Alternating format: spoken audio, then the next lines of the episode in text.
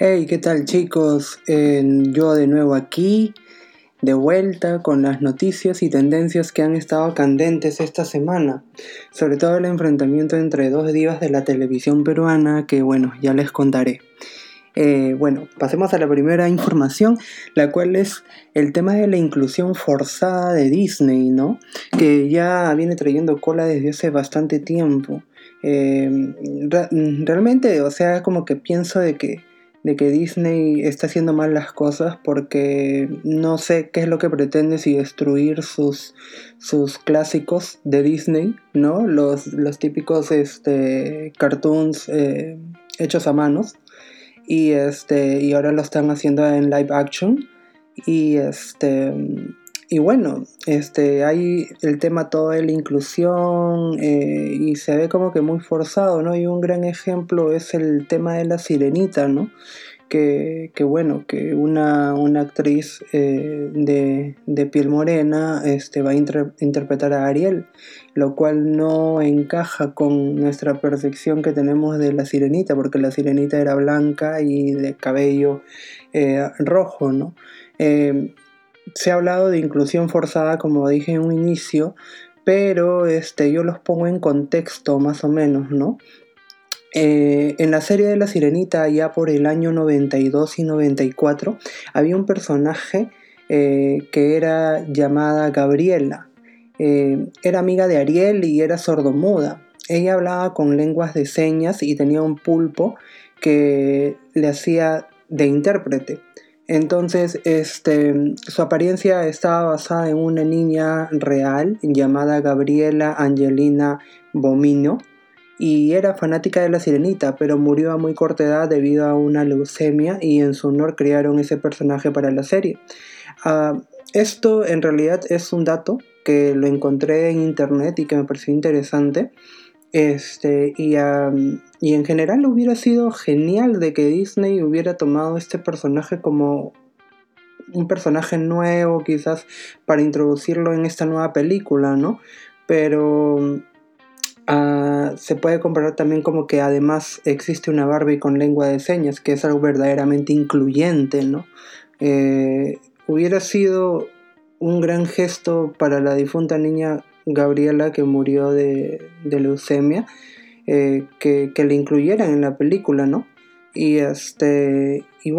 Luego de toda esta información que yo les doy, o sea, es como que y luego dicen pues que no existe la inclusión forzada, ¿no? Forzada y apadrinada por Beyoncé también, porque se sabe que Beyoncé apadrinó a esta muchacha para que fuera cantante primero y para que después fuera actriz y consiguiera el papel para la Sirenita en Disney, ¿no? Haber dado continuidad a lo que venía siendo la serie con este personaje de Gabriela hubiera sido algo grande realmente para Disney, ¿no? Y no se hubiera notado tan forzada una inclusión, ¿no? Pasando a otras noticias. Milena Zárate, que es colombiana, que estuvo con Edwin Sierra, ninguneó en el último programa de Noche de Patas a Carlos Vilches por su físico, pero le salió el tiro por la culata, porque Carlos Vilches, gran cómico peruano, la terminó troleando, ¿no?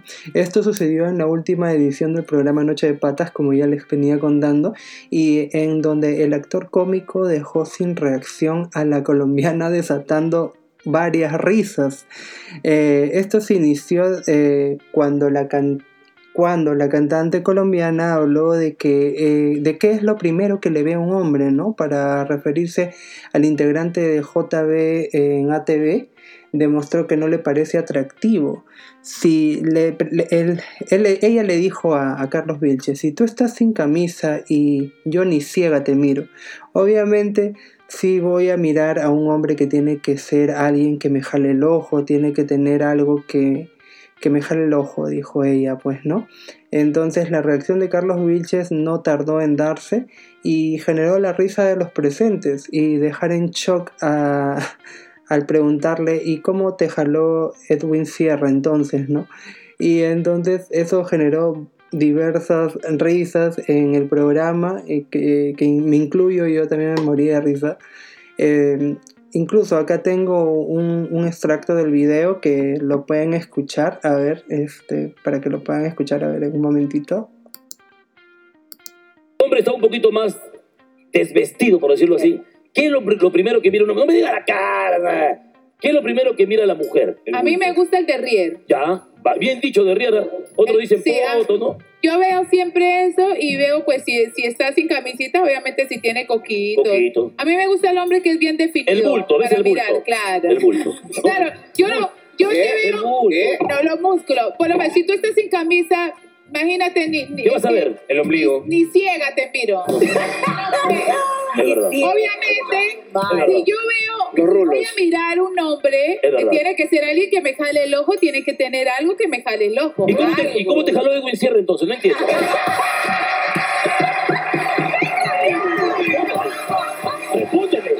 Respóndeme.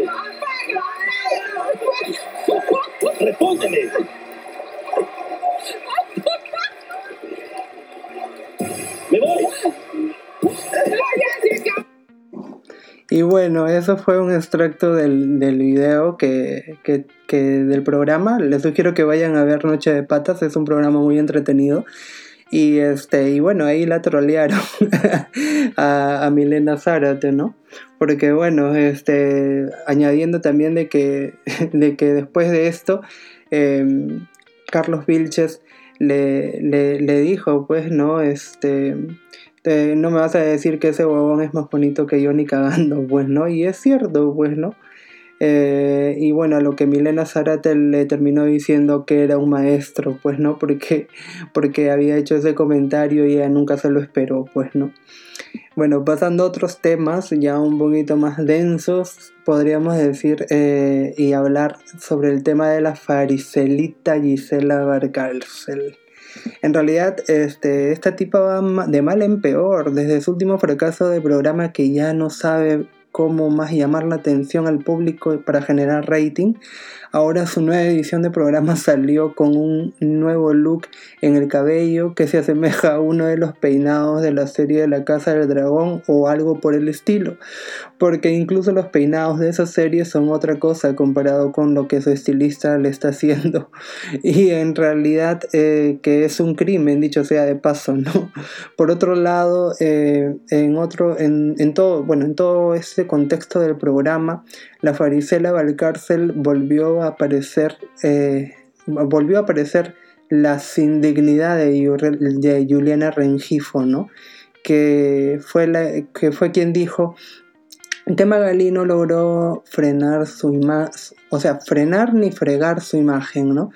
Y a ver, aquí hay una cosa, a ver, mamita, tu imagen está fregada desde ese chat reclamándole al hijo del notario. ¿Ok? Ahí ya perdiste tú todo, toda clase de dignidad y todo lo que venga para ti. No eres ejemplo de mujer y mucho menos eres un ejemplo de mujer peruana, porque creo que las mujeres peruanas son maravillosas y tú no eres un gran ejemplo de ello. Que todo lo que estás haciendo solamente es para revivir de alguna u otra manera tu carrera como cantante, que dicho sea de paso está muerta hace tiempo.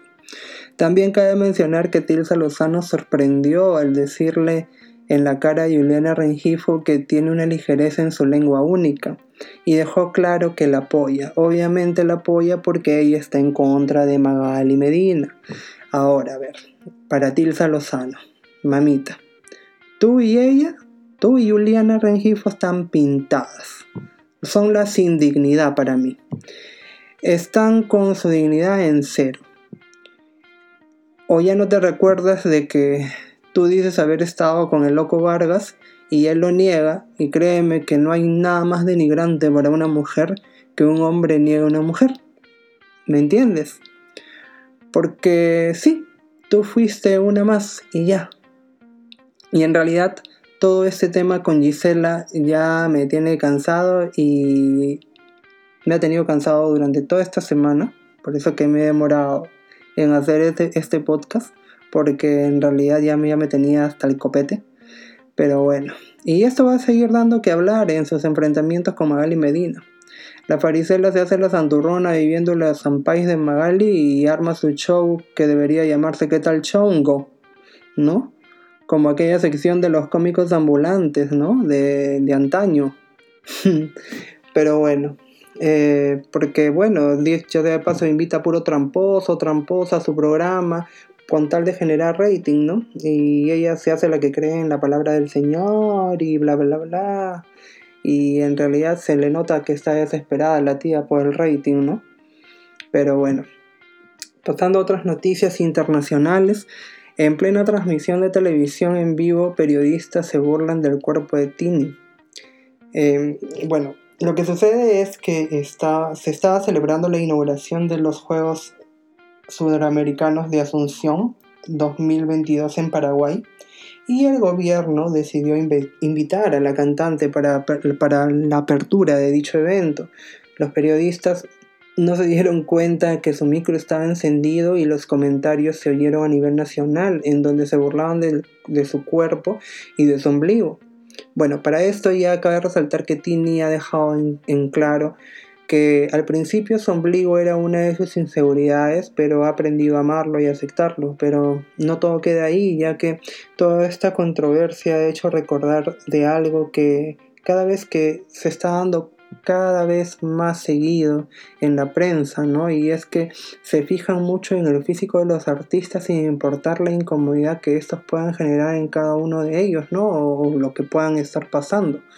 Entonces, yo creo que ahí deberían, como que se puede decir, parar la mano un poco, porque dicho sea de paso puede herir susceptibilidades, ¿no? Puede hacer de que la persona no esté pasando por un buen momento y le digan ese tipo de comentarios, obviamente que la persona se va a venir hacia abajo más de lo que está, ¿no? Hay que ser un poco empáticos en ese sentido. Ahora, vamos al tema de música. Bueno, Christina Aguilera estrena su nuevo single, No es que te extraño. En realidad, ese single, a mí, en lo personal, me ha hecho derramar algunas lágrimas.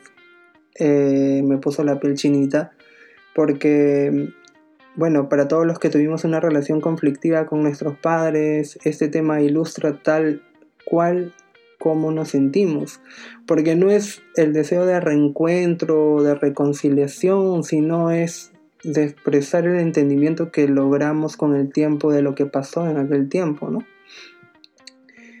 Bueno, este video y esta canción me han quebrado por completo, a decir verdad. Nunca Christina me había hecho vibrar tanto, en realidad.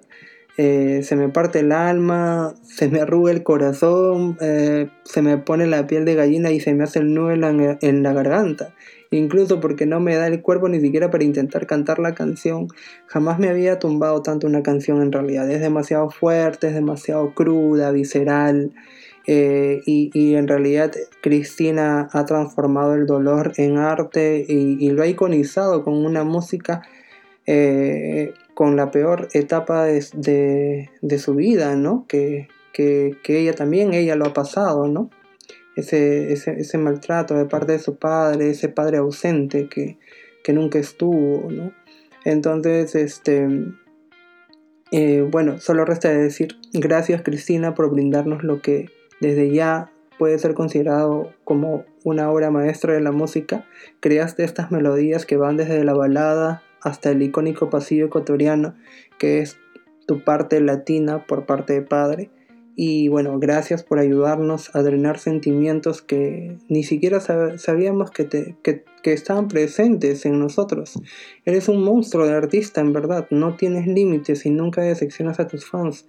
Realmente me quedo corto de palabras y digo que eres una leyenda viviente. Y bueno, chicos, yo se las recomiendo, vayan a escucharla, es altamente recomendable. No más, escuchan la letra y bueno, espero que no terminen llorando como yo.